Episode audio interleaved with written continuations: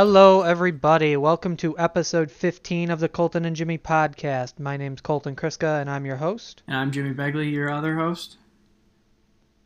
And today we are going to be talking about a much discussed topic in today's business world. We're going to be talking about cryptocurrency. Yes, crypto. Future or fantasy? It's a cryptocurrency. Yeah, so is it Go ahead. Is it really the future of, of money or is it just a wild fantasy that investors are trying to make something out of nothing? So, what exactly is cryptocurrency? Cryptocurrency is a form of payment that can be exchanged online for goods and services. Uh, those they're similar to like casino chips or arcade tokens, and you, exchange them. You exchange real money to receive the cryptocurrency of your choosing. Colton, why don't you name a few cryptos? Yeah, so obviously the one that everyone's heard about is Bitcoin. Uh, you've also got Litecoin, Ethereum, uh, Ripple, and even something called Dogecoin. Has everyone seen the meme of the the funny looking dog? yeah, someone made a cryptocurrency out of that, and it's called Dogecoin, and it is actually a very popular cryptocurrency. But the main one is called Bitcoin, and there's really 2,200 different publicly traded cryptocurrencies, and each coin is a number from a long, complex algorithmic equation uh, that was mined using Bitcoin mining software, which is uh, a different type of software that people used to just be able to do on their computers, uh, but now it has gotten so complex that you need to buy special equipment to turn your computer into a Bitcoin mining computer. Yeah, a lot of crypto is going in a lot of different directions. One of those are companies are seeing them as they can create their own type of currency, whether that be for like loyalty programs for customers that they can build up to purchase those products from the company. Um, other even sports stars have made their own, you know, cryptocurrencies for fans. Some of them are kind of useless, and then you just get you know free stuff from them. Other things have also, you know, countries have even made their own cryptocurrencies. Venezuela has turned their own currency into a cryptocurrency, and we, you've seen how well that went as the inflation of the Venezuelan. Jimmy, not to interrupt. Jimmy, not to interrupt. Do you know what the status on Facebook's Libra Libra project, the Libra bit, the Libra cryptocurrency? Uh, How is that going? Yeah, so basically, Facebook, although you know they're already in every aspect of your life, they wanted to get into another, uh, basically, your money, you know, your actual currency now. They wanted to create Libra, which is basically their own cryptocurrency. Uh, it'd be a lot more mainstream than Bitcoin because it would be allowed to integrate with your Facebook, and everybody knows how large Facebook is anyways, it took a lot of slack because people already realized how many bad things were going on with Facebook with information leaks, such as the Cambridge Analytica. So Congress got a hold of it and kind of put a stop on it. Recently, uh, the main backers, the main financial backers for Libra, recently didn't like where it was headed, so they've even pulled out. The main chief uh, designer, I guess, of Libra said it's still they're still going to work to continue to make it the cryptocurrency for Facebook, but it just seems like it's hit a lot of roadblocks and will be paused for now. Yeah, so so basically, for those of you wondering how uh, Bitcoin and how these cryptocurrencies work, how it works is it uses a blockchain. So a blockchain is a decentralized technology spread across many computers that manages and records transactions. Now, blockchain is not isolated to just cryptocurrencies. I remember seeing a commercial that like um, a lot of different like hospitals are starting to use blockchain to to better maintain their recording records throughout the hospital. Uh, just to give you an idea of how that works. So basically, it's a system of connected computers that acts as a ledger system. So every time a transaction occurs using Bitcoin, that information is dispersed to all of the computers that are in the blockchain. And so this basically makes an official ledger of everything that's happening to it. Um, to compare, on April 2nd, ni- uh, 1792, the US dollar was created. Well, why is the US dollar valuable? We talked about this in a prior episode. The states agreed to use the dollar. At that time, it was gold backed, obviously, but all the states had to agree. See, the blockchain is the states agreeing on the value of Bitcoin. Um, so that's kind of how that works is that the blockchain helps give value to cryptocurrencies. So why is it so popular? Currently, the currency of the it's considered the currency of the future, and people are racing to buy them, preferably or presumably before they increase in value. Recently, John McAfee, the creator of McAfee Security, came out saying that Bitcoin will be worth a million dollars by December 2020. I don't think either of us really might think that's true, but you know, we'll see. We're not really we don't follow crypto as a lot of more than other investors do. Cryptocurrency also removes central banks from managing the money supply, so a lot of people see that as a way to keep uh, corruption out of it. As you can think, corrupt bankers might have personal interests tied to banking. A lot of people are very uh, you know, conscious or very you know what would what would you say people's attitudes towards the Fed are, Colton? They're you know they really don't like them. They think that they're you know people think that you know you've got like what's the big bank that everybody says is is owned owns half the world. Um, you know what I'm talking about? Well, it was the Rothschilds. Yeah, that's that's what it is. The Rothschilds and the Rockefellers of the world. Those, um, you know, Illuminati figures in the well, the Illuminati members in the financial world. You um, laugh, but I guess that is part of the reason why people like crypto is that there is no No, absolutely. Absolutely. I totally agree that that Bitcoin isn't under the control of any one government entity um, that may be susceptible to those types of um, it also helps to those types of influences. As, as those governments, you know, if you could say for example, if the United States government, you know, fell or um, hit a rough time, then the value of the dollar would presumably fall as well. While as there is no country that can fall, causing crypto to fall. Exactly. Yeah. So it is. It's not backed by anything, but that almost makes it good because it's not susceptible to those influences. And so, I mean, let's talk a little bit about Bitcoin specifically here. I think Bitcoin, you know, like I said, is the one that everyone's heard about. So there is actually 21 million Bitcoins in the world. Um, that is the most that there is. That that's the set number. They're not going to make any more. Uh, and so it's it's all about mining to get to those 21 million, and and so it's pretty close to that. Uh, there are approximately three to four million bitcoins that are lost or disposed through disposed computers, hard drives, forgotten passwords.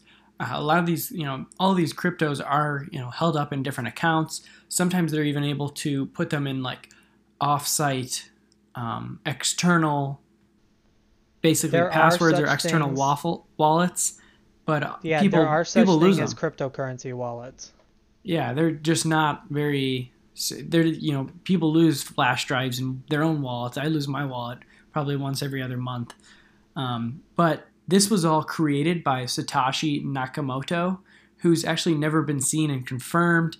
The actual Satoshi Nakamoto actually has came out and denied that he made it. Um, but there's no, it's just only speculation who actually made it. And in total, in the past five years, Bitcoin has increased by about 2,000%. Recently, it's it's actually you know lost value in the last two last month. It's lost two thousand dollars. Uh, it's priced to around seven thousand nine hundred dollars right now, but it's a very volatile coin. Colton, why don't you give some more pros around? Yeah, so uh, obviously this is a very highly debated um, subject. Uh, some of the greatest financial minds in the last 50 years have uh, came out against Bitcoin. Uh, the most famous being Warren Buffett. Warren Buffett is a huge advocate against cryptocurrency, um, and actually, I don't think it happened yet due to some personal issues. But one of the creators of a very popular uh, Bitcoin, I believe it was Litecoin, maybe, uh, paid for a dinner with Warren Buffett to sit down. Um, but some of the pros of it is that it a lot of these are built from the bottom up uh, with security and privacy in mind. Obviously, Bitcoin is a private um, is private transactions. So when those things go to the ledger, the blockchain ledger, uh, it doesn't actually give any information as to who's using it, uh, which gives you some privacy. Uh, it's a very legal system, and if it is claimed correctly for tax purposes, it opens up another avenue for transactions, especially because it's not regulated by a market. It's like, you know, it's like Forex, um, where it's traded, you know, almost year round because it's a currency, it's not a stock. Uh, there's also lower transaction costs compared to digital payment methods like PayPal and Venmo. Um, as we've already touched on, cryptocurrency is decentralized, meaning it can't be deflated or inflated due to choices of the central government. Um, and that's really another huge thing is, like I said, Bitcoin has 21 million Bitcoins. Um, that's it. That's the number. There is no such thing as inflation because they're printing more bitcoins like the US government does with the US dollar. So cryptocurrency isn't inflationary. Um, so I, while it is a very volatile market, meaning it bounces around a lot, it's not going to suffer from inflation. Um, you some some other people to touch on the privacy of Bitcoin. Um, you people have recently come out that it's being seen as a dark web coin that people are able to buy uh, weapons and ammunitions, drugs. Um, it's been used for trafficking. Um, so a lot of people see that this is where the government does need to step in. I personally don't think they really can really step in much, other than you know the taxing of you know the trading of it. But really, it's it does have its privacy is a big reason why people buy it, and it does have its pros and cons. Um, some other cons are uh, it's also prone to not corruption, but uh, embezzlement. And you see people who manage the coins for other people. You've seen them lose millions of dollars out of their account through hacking. People, you know, just like anything on online anymore, people can hack different. They can't hack the ledger itself, but they can hack where the coins are stored and release them into their own wallets, basically. Colton, why don't you name off some other cons? Um, well, yeah, some other cons of crypto is that it that it's only accepted by certain vendors. Um, I can't name any offhand. Can you name some vendors that it, that have said they're going to start accepting Bitcoin? Um, not the biggest ones. I almost think Tesla. I almost think Tesla said they're going to start, but that I could be absolutely wrong on that. Um, um, obviously, one... it's very limited. You can't walk into Starbucks, pull out your virtual wallet, and pay for your six dollar coffee with a with a Bitcoin. you know. Um, I know one. There's there was a there was a company that specialized in basically Bitcoin training or trading. They would basically you'd pay the company and they'd also take a fee. So basically, any transaction you were buying increased in value. Uh, so the the example that I saw was Pizza Hut, some or Domino's, I forget which one. Somebody went to go buy a pizza, but they literally had to buy it at like six in the morning.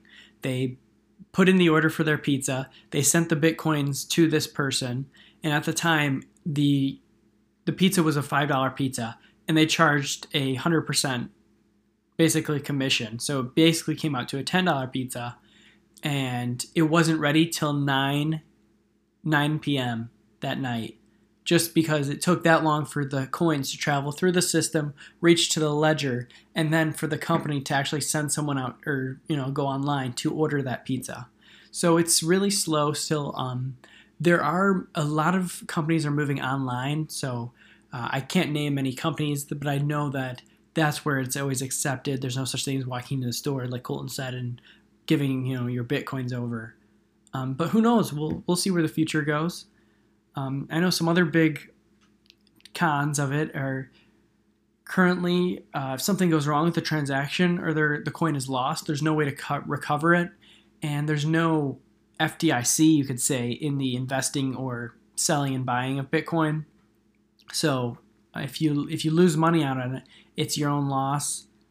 Um, and like I said, it, you know, people find their things to buy illegal things to go around the law and that they can't really be traced because they're the only the ledger will only record their algorithmic user equation basically. Yeah, I mean, so uh, you can look at that uh, from two ways. I mean, f- looking at it that way, the coin you trade for a legal thing today can be used for awfully legal, illegal things tomorrow. Um, you know, if you use Bitcoin uh, to buy your Starbucks coffee one day, and then someone might turn that Bitcoin around and use it on the black market. But you gotta think that that the money that you're receiving and the money that you physically touch on a daily basis, you don't know where that's been. You know, um, it, it could have been used in you know as as part of an illegal prostitution ring or something like that. So it's like the the the the the le- illegal use of the money um, is not really a, a big deal because you know it's not new. it's ha- it's been happening for years you know?